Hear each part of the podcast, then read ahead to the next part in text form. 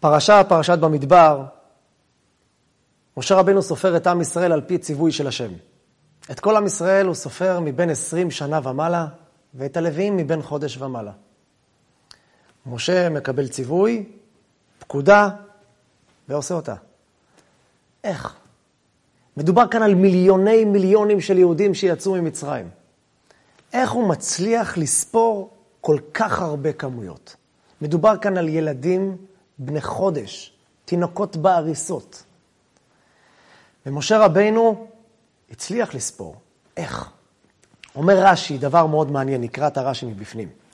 אומר רש"י, על פי השם, ויפקוד אותם משה על פי השם. אומר רש"י, אמר משה לפני הקדוש ברוך הוא, האח אני נכנס לתוך העולהם לדעת מניין יונקיהם. מסובך, לא? אמר לו הקדוש ברוך הוא, עשה אתה את שלך ואני אעשה את שלי. מה נוגע לך? תעשה מה שאמרו לך. אמרו לך לספור? תתחיל לספור. אני אעשה אחר כך את התפקיד שלי, בורא עולם. הלך משה ועמד על פתח האוהל, והשכינה מקדמת לפניו, ובת קול יוצאת מן האוהל ואומרת, כך וכך תינוקות יש באוהל. לכך נאמר על פי השם. כלומר, שהפה של השם, הבת קול, מקדמת לפני משה ומספרת לו כמה יש בכל בית ובית. וכאן הבן שואל שאלה פשוטה. אם יש כזה אופציה, שהבת קול מספרת למשה כמה יש, אז מה כל הבלגן? שמשה יישב באוהל שלו, ופתאום מתמלא לו האוהל בחלל של בת קול כזה שמספרת לו, והוא רושם בדף ועט. משפחת ראובן למשפחת הראובני, ארבעה ילדים. משפחת לוי למשפחת הלוויים, שמונה עשר ילדים. אם בכל מקרה משה לא יכול לעמוד במשימה, כמו שהוא אמר, משה אומר לקדוש ברוך הוא, איך אני יכול לדעת מספר יונקיהם? כלומר, משה מבין, אני לא יכול לעמוד במשימה. השם אומר לו, אז תקשיב, אתה לא יכול? אז אני אגיד לך את הבת קול. אז למה ללכת לכל אוהל ואוהל? כך שואלים המפרשים. והמפרשים מתרצים דבר עצום, שרש"י כבר אומר את זה בשתי מילים. אומר רש"י, אומר הקדוש ברוך הוא למשה, עשה אתה את שלך ואני אעשה את שלי. דע לך, יהודי יקר, אתה שואל איך אתה יכול? התשובה היא שאלה מצוינת. אתה לא יכול. באמת אתה לא מסוגל לעשות את התפקיד לפעמים. לפעמים הקדוש ברוך הוא מטיל על אדם משימה, משימה שנראית לו כמו לטפס על האברסט והוא לא יכול. אומר הקדוש ברוך הוא, התפקיד שלך זה לא להצליח. הקדוש ברוך הוא לא קבלן הצלחות. הקדוש ברוך הוא רוצה ממך את המשימה שנתנו לך. לך לספור. אבל אני לא אצליח. מי ביקש ממך להצליח? ביקשו ממך ללכת לספור. מקסימום, תגיד בסוף, לא הצלחתי. אומר הקדוש ברוך הוא למשה, עשה, את, עשה אתה את שלך. דע לך אבל שרק אז אני אעשה את שלי. הקדוש ברוך הוא מתערב ועושה את שלו, כשאנחנו מצידנו עשינו משהו שאנחנו יכולים, גם אם זה נראה לנו כלום. שמעתי פעם מאחד הצדיקים, שהוא היה אומר, שלפעמים היה לו קשה ללמוד. בתחילת הדרך שלו, כשהוא היה בחור. והעץ הרע מגיע ואומר לו, בוא נקרא לו לצורך העניין, יעקב, הרי אתה הרי לא תצליח ללמוד, הרי אין לך כרגע כוח, אתה עייף, רעב, אין לך חשק, אין לך אישור הדעת. יש לך סדר קבוע, אבל אתה לא יכול הרי ללמוד. תשחרר, אל תבוא היום. והוא סיפר ואמר שהוא לא ויתר על הקביעות. הוא היה מגיע לבית המדרש, פותח את הספר ולא לומד מילה. כן, לא לומד מילה. הוא ידע לפתוח את הספר, הוא אמר לבית מדרש אני כן יכול ללכת, לפתוח את הספר אני יכול, הוא פתח את הספר ולא למד כלום. הוא אומר, לפעמים למדתי במצבים כאלה חמש דקות, ולפעמים, לפעמים גם נרדמתי על הסטנדר ועל השולחן על הגמרא. אבל הוא אמר, זה מה שהפריח אותי. ולמה? רוב הפעמים, הוא אומר, אחרי חמש דקות, אחרי שתי דקות שפתחתי את הספר, נכנס לי גם כן חשק. בפלא. הייתי רגע לפני במצב שהאותיות היו קופצות אותיות פורחות באוויר. ופתאום, כשפתחתי, עשיתי את שלי, אומר הקדוש ברוך הוא, עכשיו אני אעשה את שלי. עשית אתה את שלך, עכשיו אני אעשה את שלי. הקדוש ברוך הוא לא מתענג ולא נהנה מיהודים מצליחנים. הקדוש ברוך הוא נהנה מיהודים שנלחמים, מיהודים ששורפים את המגרש, שורפים את העולם כדי לעשות את התפקיד שלהם. גם אם התוצאה, אפס אחד עגול. בעולם זה ממש לא כך. נתאר לעצמנו שחקן כדורגל. משקיעים עליו 100 אלף דולר לעונה לשנה, מיליון דולר לעונה. מגיע השחקן ושורף את המגרש יותר מכל השחקנים. הוא רץ מצד לצד, הצליח גם בעונה הזאת לעשות שתי גולים, אבל לעצמו, לצד שלו, עשה 100 פנדלים. עשה יד, פאול, לא, יודע מה, מה שבכדורגל. הרס את המשחק של הקבוצה שלו, פעם אחר פעם. הוא מגיע בסוף העונה ודורש את המשכורת שלו בסוף החודש. וכשמראים לו פרצוף חמוץ, הוא אומר להם, סליחה, מה אתם רוצים? תראו לי אחד שהזיע כמוני פה על המגרש. תראו לי פה אחד כמוני שעשה מה שאני עשיתי מבחינת הריצה, הזיעה, המאמץ. אומרים לו, נשמה יקרה, מבחינתנו, אל תרוץ. מבחינתנו, תשב, תן בעיטה ותכניס גול אחרי גול. המאמץ שלך לא נוגע לנו. אנחנו קבלני הצלחות. תן לנו צ'ק פתוח. תנצח לנו משחקים. זיעה, להזיע, לך למכון כושר. מזיעים שם יותר, ולא מקבלים משכורת. יבוא קבלן, הזמנתי אותו לבנות לי בניין. הוא יבנה ויתאמץ במשך שנתיים. הביא עובדים, הביא חומרים, עבד קשה מאוד. הרצפה נראית כמו גלים של הים. הבית נראה כמו בציורים של פעם, של עיירות שהיו הולכים ליפול. ואז הוא מספר לך שהוא עבד קשה כל כך, והחומרים עלו כל כך יקר, והוא התאמץ כל כך הרבה, מגיע לו. ואנחנו נאמר לו, לא חמוד. התפקיד שלך זה לבנות לי בניין. תעשה מצידי קוסמות, ויהיה לי בניין יפה. מבחינתי תקום יום אחד בבוקר ותעשה, ויש בניין. אתה תקבל את הכסף. כי מה שמעניין זה ההצלחה. בעבודת השם, אצל הקדוש ברוך הוא, זה המקום היחיד בעולם שזה בדיוק הפוך אבל, אבל בדיוק. זה לא מעניין מה הצלחת, לא נוגע כמה הבאת ביד שלך, נוגע כמה הזעת, נוגע מה אתה עשית, מה שאתה יכול. יעקב אבינו, קראו לו יעקב, ואחר כך שינו לו את השם לישראל. למה? כי שרית עם אלוהים ועם אנשים ותוכל. פירוש מילולי, כי שרית כי נלחמת עם אלוהים, מלאכים, ואנשים, בני אדם, ותוכל וניצחת. אז לכן קראו לו ישראל כי שרית. שולם המפרשים היה צריך לקרוא לו תוכל. ותוכל וניצחת, ניצחת מלאך. קרא ליעקב, לא יקרא עוד שמך יעקב, כי אם תוכל, ניצחת מלאכים. מלמד אותנו התורה, לא. ישראל, נלחמת מול מלאך. ראית מלאך ענק, גדול, הוא מפרק אותך בהבל פיו. ואתה נעמדת מולו, אמרת לו, בוא, מוכן לקרב. מה מוכן לקרב? הוא אוכל אותך. נכון, אבל אני עושה את שלי. וכן, הקדוש ברוך הוא עשה את שלו. ויעקב ניצח את המלאך. אבל המסר הוא, יעקב, השם שלו השתנה על שם העוז והתעצומות שלו לעמוד מול משהו שלכאורה נראה בלתי הגיוני. מלאך, אתה, לנצח? אולי לא. אבל להילחם? להילחם עד טיפת דמי האחרונה.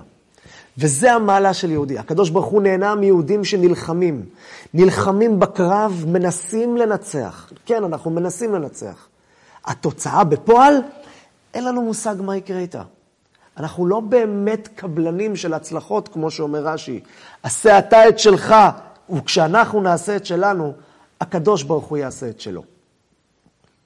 ומשה רבנו הכיר במציאות הזאת. הוא אמר, איך אני יודע? משה רבנו ידע שהוא לא מסוגל. אומר לו השם, סע קדימה, כבוש את ההר, אני אכבוש לך אותו.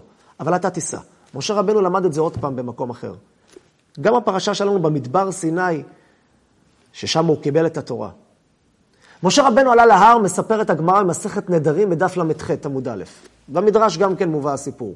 משה רבנו עלה להר, למד שם 40 יום ו-40 לילה. את כל התורה. בכמה זמן הוא למד את זה כתוב? 40 יום, 40 לילה? אומר המדרש, לא. הוא למד את זה ביום אחד. פשוט למחרת, משה רבנו שכח את כל מה שהוא למד. והוא אומר, ריבונו של עולם, לימדת אותי אתמול תורה, לא זוכר כלום, יש מצב עוד פעם מההתחלה, והקדוש ברוך הוא עושה מההתחלה. למחרת, עוד יום עובר, ומשה רבנו עוד פעם מסתכל ואומר, אני לא זוכר מה למדתי. הוא אומר, ריבונו של עולם, יש מצב שאתה חוזר לי עוד פעם על התורה? והקדוש ברוך הוא חוזר על התורה. ביום ה-40, משה רבנו אומר, ריבונו של עולם, אני 40 יום לומד פה תורה. 40 יום אני משקיע את הנשמה ואת הכוחות שלי להבין את התורה שלך, אין סוף שלך. אני לא מבין כלום, אני שוכח הכל. אומר לו הקדוש ברוך הוא, אתה יודע מה, משה? נותנה אני לך במתנה. כך. בום, USB נכנס למוח של משה, ומשה יודע את הכל.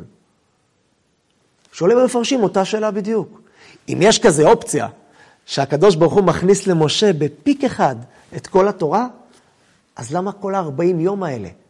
למה כל המשברים האלה שעוברים על משה, שכל יום הוא שוכח את מה שהוא לומד? תן לו ברגע הראשון בדיוק את כל התורה הזאת שאתה רוצה ללמד אותו, ונגמור את העניין. אומרים המפרשים את אותו יסוד. אומר הקדוש ברוך הוא למשה, תקשיב יקירי, אתה רוצה ללמוד את התורה? אתה תעשה אתה את שלך. מה אתה יכול לעשות? ללמוד, אבל אתה לא זוכר. מי ביקש ממך לזכור? מה זאת אומרת? אם אני לא זוכר, אז מה התכלית? התכלית היא זה שנלחמת, זה שלמדת, זה שניסית ושרפת את המגרש. רצת מצד לצד, התאמצת וכימטת את המצח, ניסית להבין, האותיות פרחו לך, קפצו לך, לא התרכזת. ניסית? עשית את שלך? סוף התוצאה תמיד להיות. משה רבנו קיבל במתנה את התורה כולה. אבל לקדוש ברוך הוא אין בעיה שכל יהודי בעולם, ברגע אחד נכנס לו בשנייה, כל הש"ס, כל הירושלמי, כל המדרשים, כל התורה כולה נכנסת לו. הוא נהיה רשב"י בשנייה, מה הבעיה לקדוש ברוך הוא? אין בעיה לקדוש ברוך הוא שהכסף והזהב יעופו לך מהתקרה. אומר הקדוש ברוך הוא, בשביל זה לא הייתי בורא עולם. בשביל להיות מלאכים יש לי רבבות ולגדודה ואין מספר. אומר הקדוש ברוך הוא, לא, בראתי עולם הזה, בראתי עולם הזה של חושך, עולם השקר. עולם מטונף, עולם של מלא קליפות וסטרה אחרא. מה התפקיד שלך, יהודי? לנסות בתוך החושך הזה, לגלות נקודת אור. אבל החושך הזה גדול ממני, החושך הזה חזק ממני. אומר הקדוש ברוך הוא, אל תדאג, אני אעשה את שלי. אני אנצח בשבילך את הקרבות. אבל משהו אחד אני צריך, שאתה עשה את שלך. התורה בסוף תיכנס לך למוח, אבל אני רוצה את הזיעה שלך, לא את התורה שלך, את הזיעה שלך בתורה. לכן תורה נקראת עמל התורה. עמל. מה, למה צריך עמל? בורא עולם. למה לא נעשה את זה כזה בפנן כזה, חמוד? נשב עם חיוך, כיף, וזה גם ככה גם אחר כך, אבל זה כיף ומחייך, אבל קשה. אבל זה לא עף לי ברגע. אני לא זוכר הכל, והרבה פעמים גם אין לי חשק. אומר הקדוש ברוך הוא, את זה אני רוצה. אני רוצה בדיוק את זה. ואתה תקבל את זה ברגע שאתה תעשה את שלך, אתה תקבל את התורה במתנה. אתה תקבל את הכל כבונוס לתוך המוח שלך. וזה לא רק בתורה, זה בכל דבר בעולם. בעבודת השם לא נוגע כמה הצלחת, אלא כמה התאמצת. שבע יפול צדיק וקם. אם נשים לב, לא כתוב שבע יפול וקם צדיק. לא מתי שהוא קם הוא נקרא צדיק. גם מתי שהוא נפל, שבע יפול צדיק. למה? אומרים הצדיקים, כי מיד כתוב אחר כך וקם. צדיק זה אחד שנופל, הוא נופל, ולא רק שבע. שבע זה מספר שלם של הספירות, של השמות השבוע. זה שבע, זה שבעים, זה שבע מאות, זה שבע מאות אלף. רבבות פעמים נפלת. אבל אם אתה מוכן לקרב, ואתה מיד וקם, זה בדיוק הצדיק שהקדוש ברוך הוא מחפש.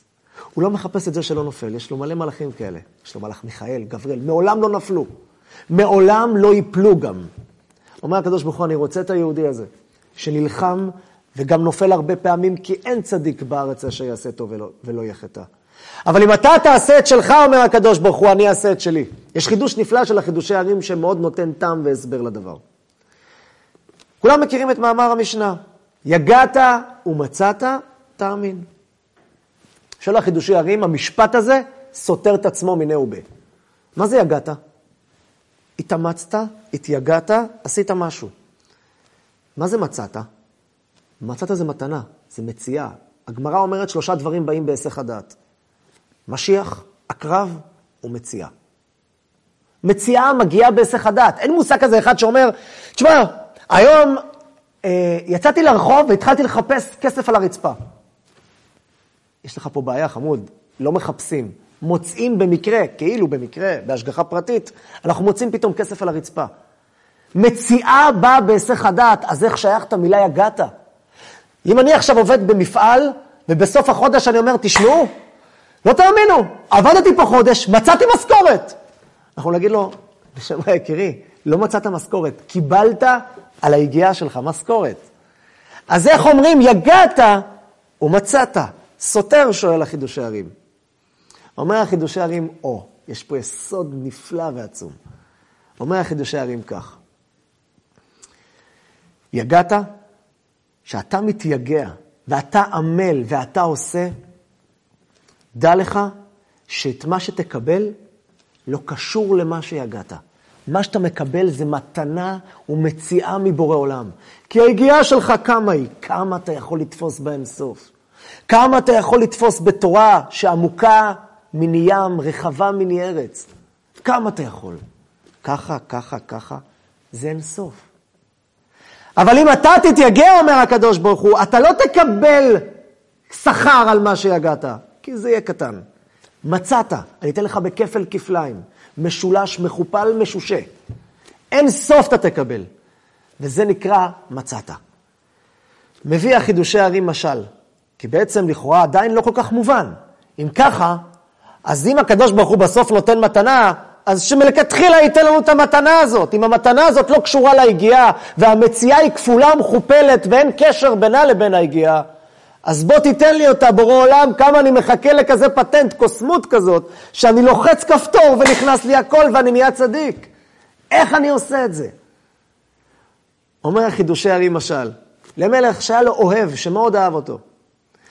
יום אחד רצה לפנק את אותו אוהב, אמר לו, אוהבי, בוא רגע, אתה רואה פה מתחת לאדמה? יש לי כאן בעומק 200 מטר יהלום כזה גודל, שווה מיליארד דולר, שלך. תחפור תיקח. האוהב הזה מסתכל, אדם פרטי, אין לו חברה, אין לו כלום. מסתכל, מה הוא עושה? איך הוא שולה את, ה... את היהלום הנפלא הזה לחיים שלו. הוא מתחיל לחפור עם הידיים. הוא מצליח בקטנה כזה, שמונה סנטימטר. הוא מגיע קצת לחול קשה, הוא הולך הביתה, מביא מעדר. מביא עת חפירה. והוא מתחיל וחופר, והוא מגיע כבר לסלעים. וזה כבר לא עוזר. גם קונגו ביתית כבר לא מצליחה לפרק. אחרי חודש הוא הצליח להגיע לשלוש מטר. יש לו פה עוד 197 מטר. המלך שראה אותו כל כך מתאמץ, הביא את, המכשיר, את המכשור המיוחד שלו, את האנשים המקצוענים שלו, והם חפרו לו בדקות ספורות, שעות ספורות, והוציאו לו את היהלום החוצה. נשאל את עצמנו שאלה, מי הוציא את היהלום? איך הוא קיבל אותה? הוא או המלך? התשובה תהיה ברורה, המלך. אבל נשאל עוד שאלה. אם אותו אוהב היה נשאר לשבת על הכורסה, לא עושה כלום, לא לוקח עת חפירה, הוא אומר, תשמע, אני הרי לא יכול, נכון? שלום. אם המלך רוצה, שיביא לי. אנחנו מבינים לבד שהוא לא היה מקבל כלום. זאת אומרת שמצד אחד המלך הביא לך, ומצד שני, זה רק בגלל שיגעת. אה, היגיעה שלי הצליחה להוציא את היהלום? לא. היגיעה שלך גרמה לקדוש ברוך הוא אין סוף לתת לך מציאה. יגעת ומצאת. זה מציאה, זה מדבר מתנה. משה רבנו קיבל מתנה.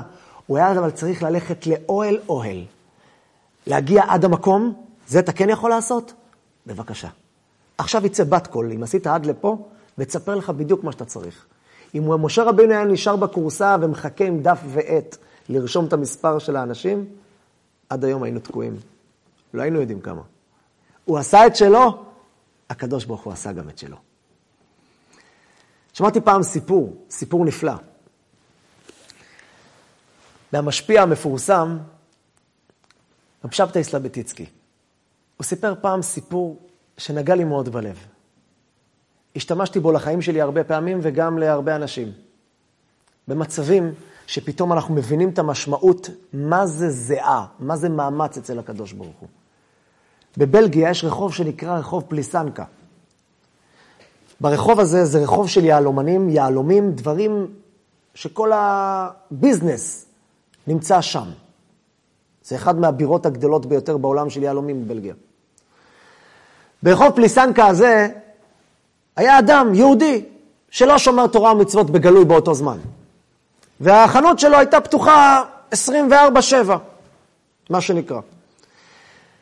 ויום אחד הוא התחיל להתקרב ליהדות, והתחיל להתחזק, והתחיל להיות מואר, וואו, איזה כיף זה. הוא שמע על שבת. ומאוד התרגש לקראת השבת, הצליח לשכנע את אשתו והילדים, וכולם התרגשו לקראת השבת הראשונה שהם הולכים לשמור. הם עשו אימונים איך עושים קידוש. אשתו הפכה את הבית. בישלה. הכינה דברים מפוארים רק לשבת הראשונה. והנה פעם ראשונה כמעט שהוא דורך בבית הכנסת. הוא הולך לבית הכנסת בשבת, מחייך ושמח. וכשהוא מגיע לבית הכנסת, כולו מתרגש. איזה תפילה, לך דודי לקראת כלה. איזה כיף, איזה תענוג. והוא יוצא החוצה, אחרי התפילה, הולך לכיוון הבית שלו, שהבית שלו עכשיו מחכים לו כולם בכיליון עיניים, לאימונים שהוא עשה לכבוד השבת. והוא קולט פתאום שהרחוב עמוס באנשים. מה זה? הפגנה? מה קרה? והוא רואה עומס, אנשים הולכים. הוא לא מבין, הוא מכיר פה, הוא חי פה. מה היום? מה היום מיומיים שיש פה כזה עומס? פתאום הכתה בו הכרה כמו ברק במוח. והוא תפס את הראש שלו, ריבונו של עולם, היום זה שבת הגדול של הסוחרים. זה היה תחילת השנה הלועזית הראשון לראשון, בכל אירופה.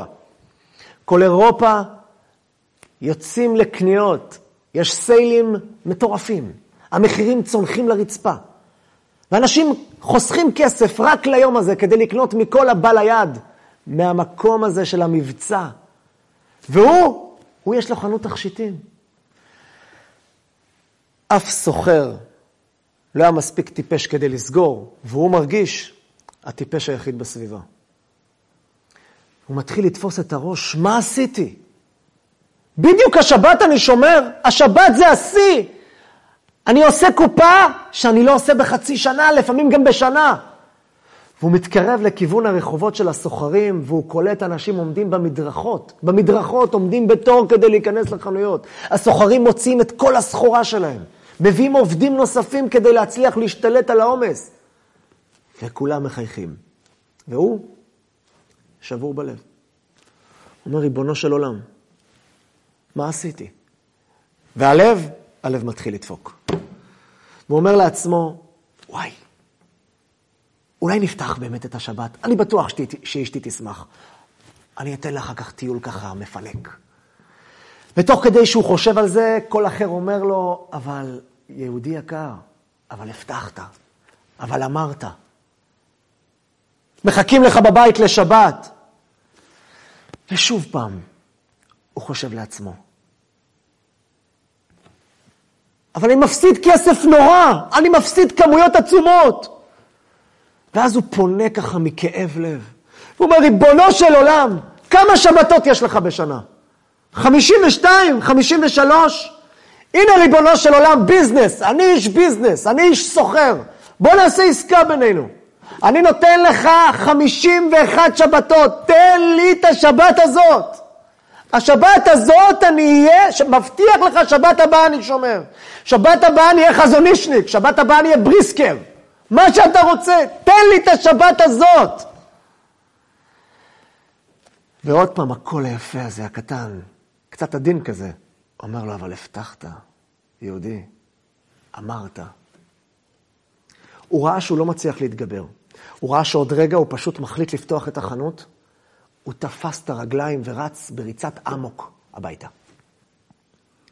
הוא רץ הביתה ופרץ את הדלת ונכנס בבום. כל האנשים, אשתו, הילדים, שהיו בבית נבהלו. רצו לדלת, סגרו, שאלו אותו, מה קרה? נשם עמוק. אמר, ניסה לעשות חיוך, אמר לו, לא קרה כלום, הכל בסדר.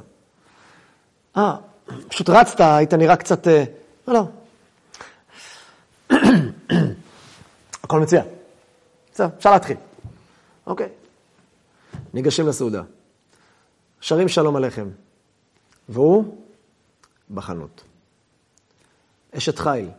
והוא בסחורה. הוא לוקח את הכוס קידוש. הוא מרים על היד. הוא מנסה להתחיל. אבל הראש שלו מסוחרר. עפים לו במוח צ'קים, יהלומים, זהב, ביזנס, קופה, קופה של שנה. הוא מרגיש שהוא לא יכול לעמוד בזה. הוא מנסה כמה דקות, והוא מרגיש שבעוד רגע הוא מספר לאשתו, ושתיהם נופלים. זורק את הכוס. הכוס נשפך כל היין. אשתו והילדים, מה קרה לאבא? עזב את השולחן, רץ למקפיא. פתח בקבוק לחיים, משקה. לגם אותו. שתי דקות, והוא על הרצפה. הוא קם למחרת לתפילת מנחה.